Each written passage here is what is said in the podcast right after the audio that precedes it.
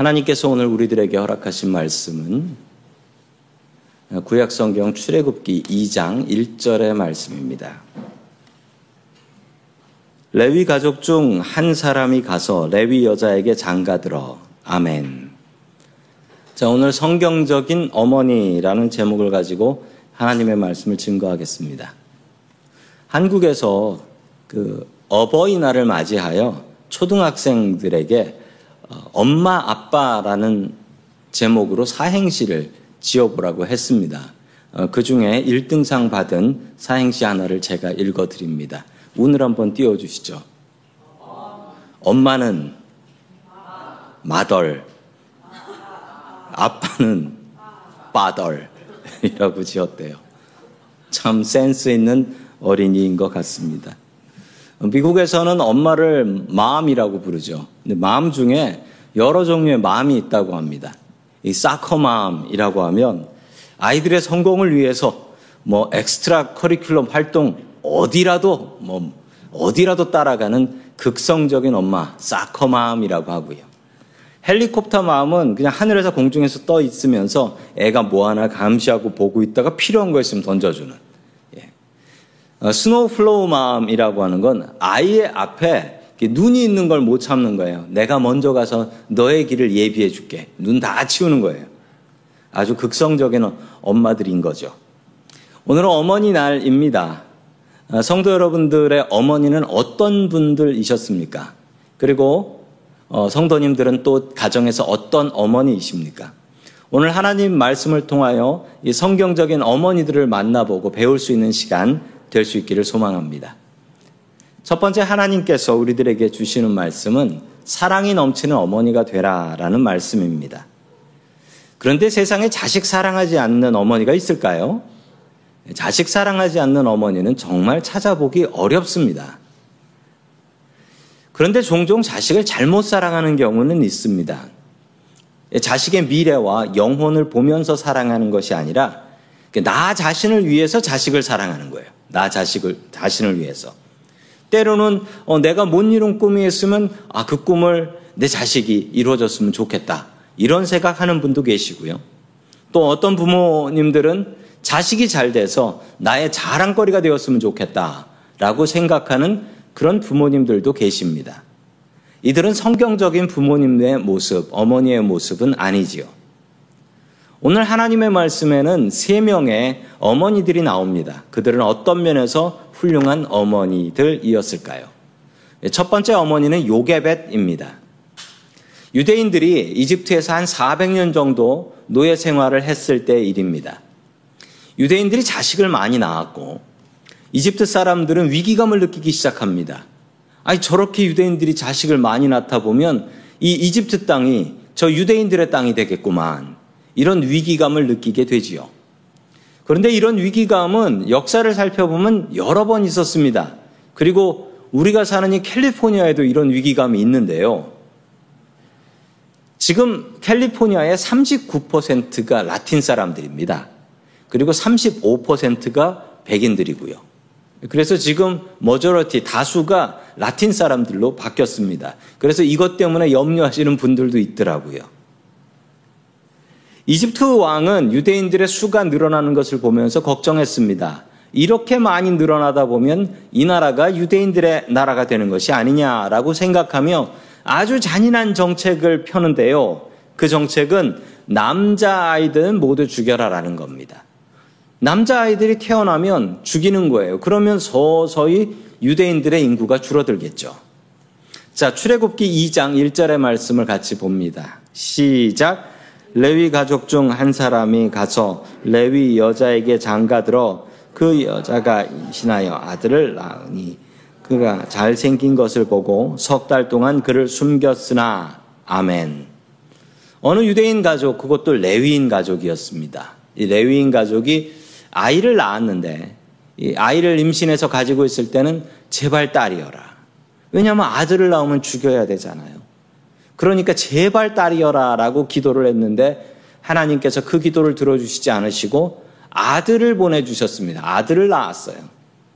이 아들 죽여야 되는데 이 아들이 너무나 잘생겨서 석 달 동안 숨겨놨다. 그런데 저 잘생겼다는 걸 저는 어, 그렇게 믿고 싶지가 않습니다. 왜냐하면 부모의 눈에 안 예쁜 아이가 어디 있어요? 안 예쁜 아이가.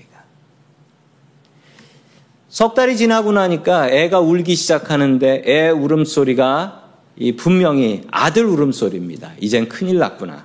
이 아이 숨겨놨다가 우리 가족 다 죽겠네. 어떻게 해야 할까요?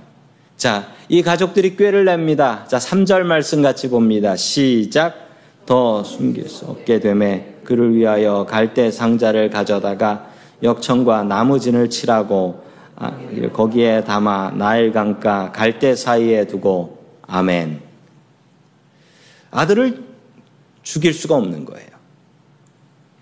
아이를 갈대 상자에 담았습니다. 그리고 나일강에 떠내 보내기로 합니다. 하나님께서 만약 인도하시면 이 아이가 살 수 있다라는 생각을 했던 것이지요. 그리고 아주 꼼꼼하게 갈대 상자를 만듭니다. 갈대 상자는 가볍지만 방수가 안 되죠. 바깥을 역청으로 처리해서 방수 처리를 했습니다. 지금도 이 역청은 지붕 재료로 많이 사용됩니다. 강력한 방수 효과가 있죠. 강도를 높이기 위해서 나무진을 나무진을 안쪽에다 발라줬습니다. 왜 그랬냐면 이 역청의 냄새가 독하기 때문에 이 아이가 맡으면은 냄새가 독하기 때문에 그 안쪽에다가 그 나무진을 발라 놨던 것입니다. 그런데 이것을 누가 했을까요? 저는 분명히 아버지일 것이라고 생각했습니다. 이 갈대 상자를 만들고 거기다가 역청을 바르고 나무진 칠하고 이거 분명히 남자의 일이거든요. 한글 성경엔 주어가 없습니다. 그런데 영어 성경을 보니까 제가 틀렸더라고요. 쉬예요, 쉬. 어머니가 했다라는 겁니다.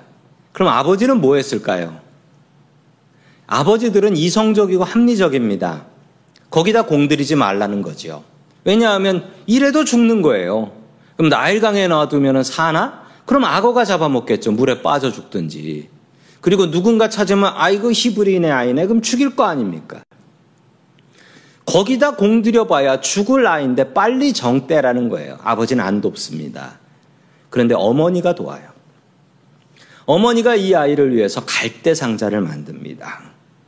갈대 상자를 만들고 거기에 방수칠까지 하게 되는 것이죠.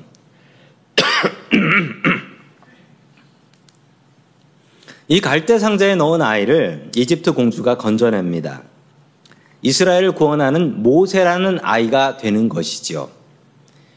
요게벳의 포기하지 않은 사랑 덕분에 모세는 살 수 있었고 이 그 덕분에 모세라는 훌륭한 지도자가 나오게 된 것입니다. 교도소 사역을 오래 하신 목사님이 계신데 그 목사님에게 들은 이야기입니다. 못된 죄를 짓고 오랫동안 감옥에 갇힌 죄수들을 끝까지 면회하는 사람은 아버지도 아니고 아내도 아니고 어머니들이더라. 어머니들만 마지막까지 남아서 면회를 오더라라는 것입니다. 왜냐하면 어머니들은 자식을 포기할 수가 없거든요. 우리 어머니들이 우리를 이렇게 사랑하지 않으셨습니까? 요괴배처럼 눈물로 갈대 상자를 만드는 사랑의 어머니들이 될 수 있기를 주님의 이름으로 간절히 축원합니다. 아멘. 두 번째 하나님께서 우리들에게 주시는 말씀은 말씀에 순종하는 어머니가 되라라는 말씀입니다. 두 번째 어머니는 예수님의 어머니인 마리아입니다. 마리아의 마리아와 요셉이 예수님의 어머니와 아버지였죠. 이 둘은 같은 동네인 나사렛에 살았다라고 합니다. 지금도 실제 나사렛에 가보면 마리아 기념교회와 그 요셉 기념교회가 남아있는 것을 볼 수가 있습니다. 우리 마태복음 1장 18절의 말씀을 같이 봅니다. 시작. 예수 그리스도의 나심은 이러하니라.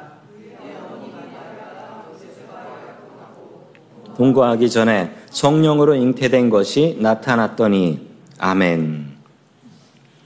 당시 유대인들은 결혼하기 전에 1년 동안 약혼이라는 걸 했습니다. 1년 동안 약혼을 하게 되면 남자와 여자가 서로 지켜보는 거예요. 저 남자가 정말 괜찮은 사람인가? 그리고 저 여자가 정말 괜찮은 여자인가?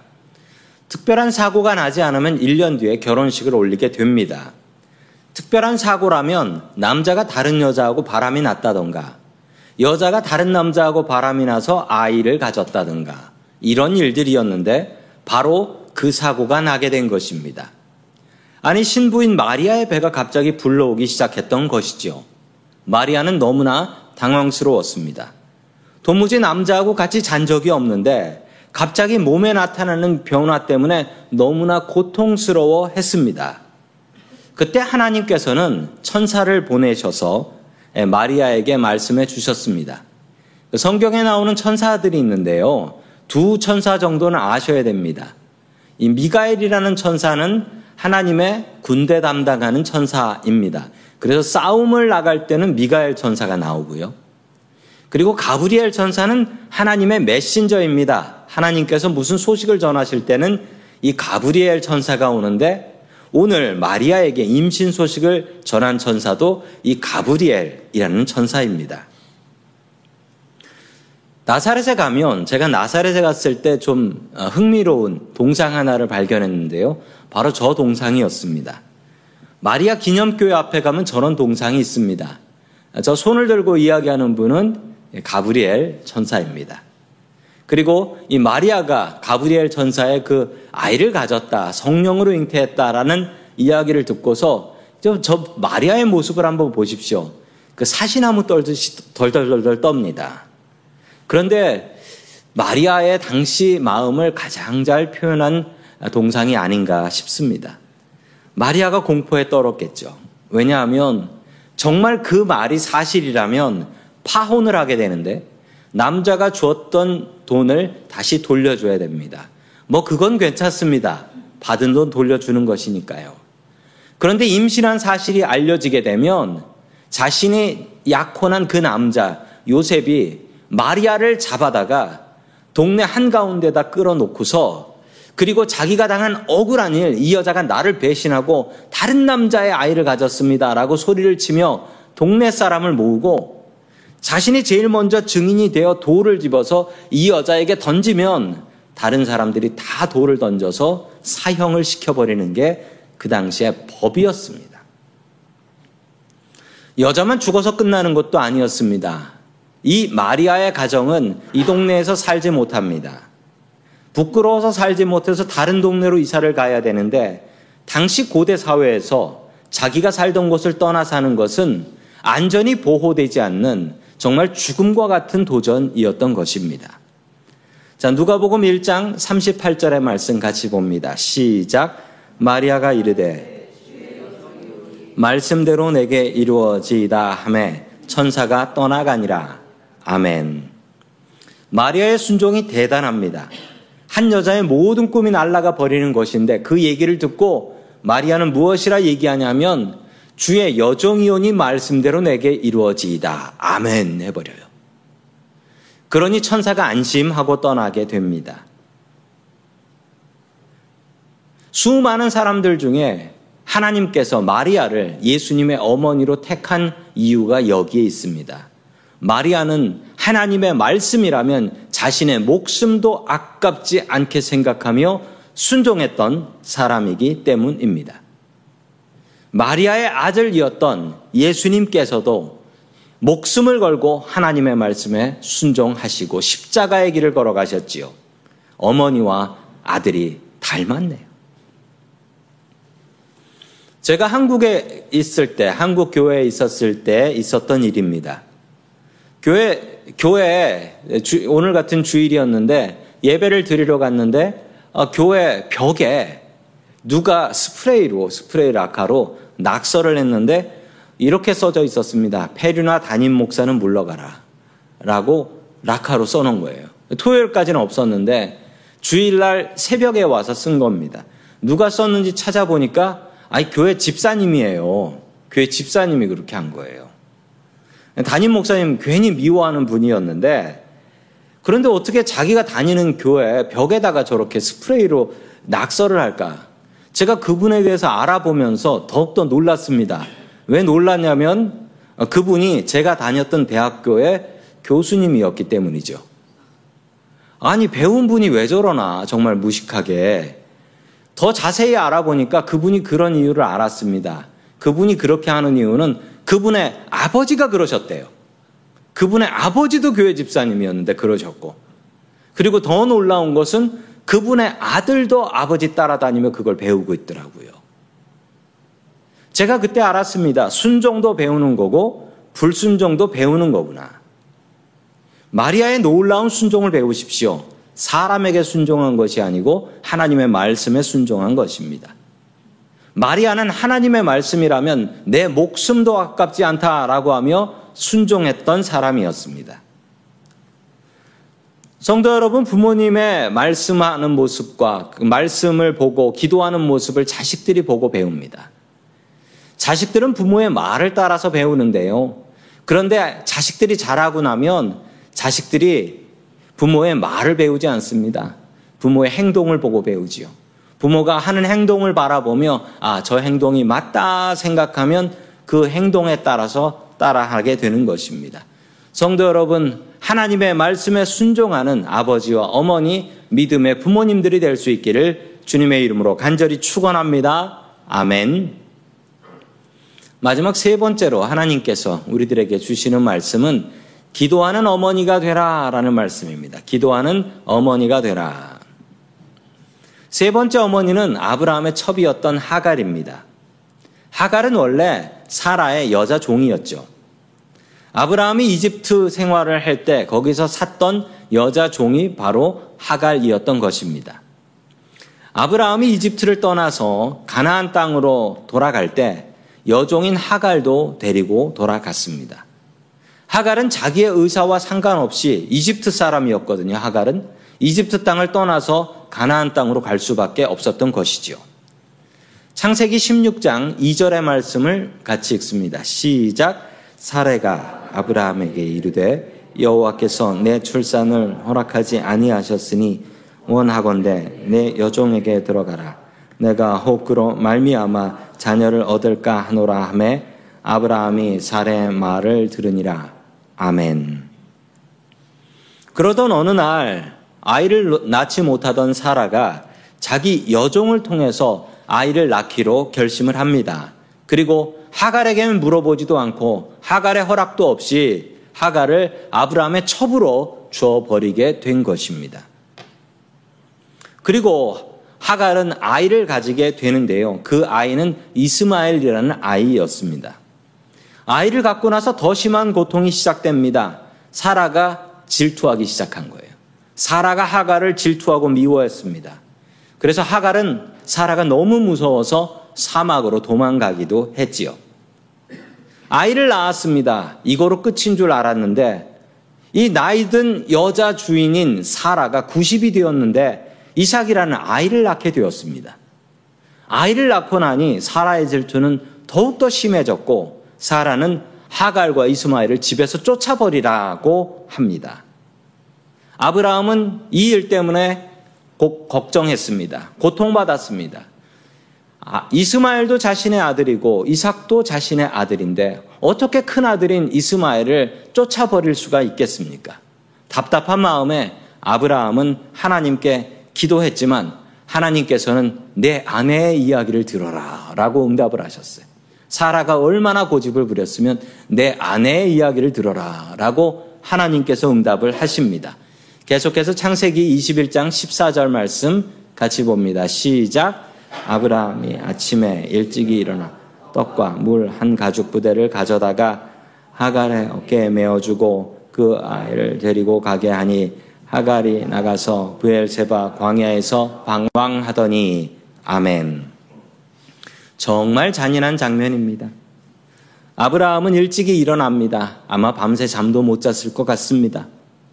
떡과 물 한 가죽 부대를 가져다가 하갈에게 메어줬다라고 합니다. 그리고 아들 이스마엘과 함께 집에서 나가라라고 합니다. 그들은 눈물을 흘리며 다시는 그러지 않겠다고 사, 사정을 했지만 아브라함은 그들의 이야기를 듣지 않고 하갈과 이스마엘을 집에서 내쫓아 버립니다. 충격을 받은 하갈은 정신 나간 여자처럼 방황을 하고 다니다가 마침 그들이 갔던 길은 부엘세바의 사막까지 내려갔다라고 합니다. 그리고 가지고 온 음식이 모두 다 떨어져 버렸습니다. 당시에 15살 먹었던 이스마엘은 지쳐서 배고파서 쓰러져서 시체처럼 축 늘어져 있었습니다. 어머니인 하갈은 아들을 나무 덤불 그늘 아래 눕혀놓고 그리고 멀리 떨어져서 아들 쪽을 바라보며 울기 시작합니다. 그리고 이렇게 이야기하지요. 16절 말씀입니다. 시작. 이르되 아이가 죽는 것을 참아 보지 못하겠다 하고 화살 한바탕 거리 떨어져 마주 앉아 바라보며 소리내어 우니 아멘. 그리고 하갈은 이렇게 웁니다. 하나님 도저히 내 자식 굶어 죽는 건 못 보겠습니다. 하나님 내가 무엇을 잘못했습니까?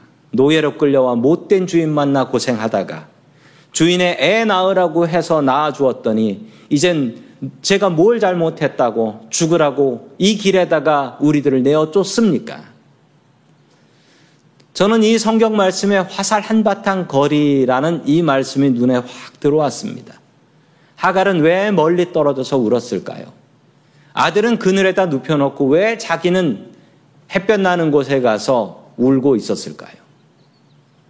자식에게 강한 엄마인 척 하고 싶었던 것입니다. 자식에게 약한 모습 보이려고 하지 않았던 것입니다. 자식을 살리기 위해서 하갈은 초인적인 힘으로 버텨 나아가고 있었던 것입니다. 그러나 그 시간 이스마엘도 자고 있지 않았습니다. 깨어서 어머니 우는 소리를 들고 있었고 소리 내지 못하고 엉엉 울고 있었습니다. 우리의 어머니들이 이러지 않으셨습니까? 그리고 우리의 어머니들이 지금 이렇게 살아가고 계시지 않습니까? 창세기 21장 18절의 말씀을 같이 봅니다. 시작. 일어나 아이를 일으켜 내 손으로 붙들라. 그가 큰 민족을 이루게 하리라. 하시니라. 아멘.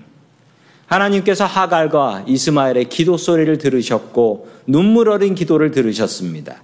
그리고 하갈과 이스마엘을 살려주시어 이스마엘은 지금 아랍 사람들의 조상이 되어 더 큰 나라를 이루고 살고 있습니다. 오늘 성경에 나온 세 명의 엄마들의 어머니들의 공통점이 있습니다. 어머니의 사랑과 순종과 기도로 자식을 살렸다라는 것입니다. 그리고 그 살린 아이들이 세상을 바꿨습니다. 이 모든 것이 어머니의 사랑으로부터 시작되었던 것이죠. 우리 세 명의 어머니를 닮으면 좋겠습니다. 사랑의 어머니가 되십시오. 그리고 말씀에 순종하는 어머니가 되십시오. 그리고 가정의 문제를 주님 앞에 가지고 나와 기도로 풀어가는 어머니들 되십시오. 하나님께 칭찬받는 믿음의 어머니들 될 수 있기를 주의 이름으로 간절히 축원합니다. 아멘. 사랑이 많으신 하나님 아버지, 주님의 이름이 거룩히 여김을 받으시옵소서. 세상에 살아가는 우리들에게 어머니를 허락하여 주시옵시고, 어머니를 통하여 이 땅에 태어날 수 있는 은혜를 허락해 주시니 감사를 드립니다. 우리들에게 육신의 어머니를 주시니 감사드립니다. 우리 어머니들에게 받은 은혜를 다시 생각하며 주께 영광 돌려드립니다. 그리고 우리들이 사랑과 순종과 기도의 어머니가 되기를 소망합니다. 또한 우리들이 어머니와 아내들을 위해서 기도로 응원하게 하시고 이들을 믿음의 어머니로 세워 주시옵소서. 험악한 세상을 이겨가는 믿음의 어머니들 되게 하여 주옵소서. 매일매일 주님을 닮아가는 믿음의 어머니와 아내가 될 수 있게 도와주시옵소서. 우리를 구원하신 예수님의 이름으로 기도드립니다. 아멘.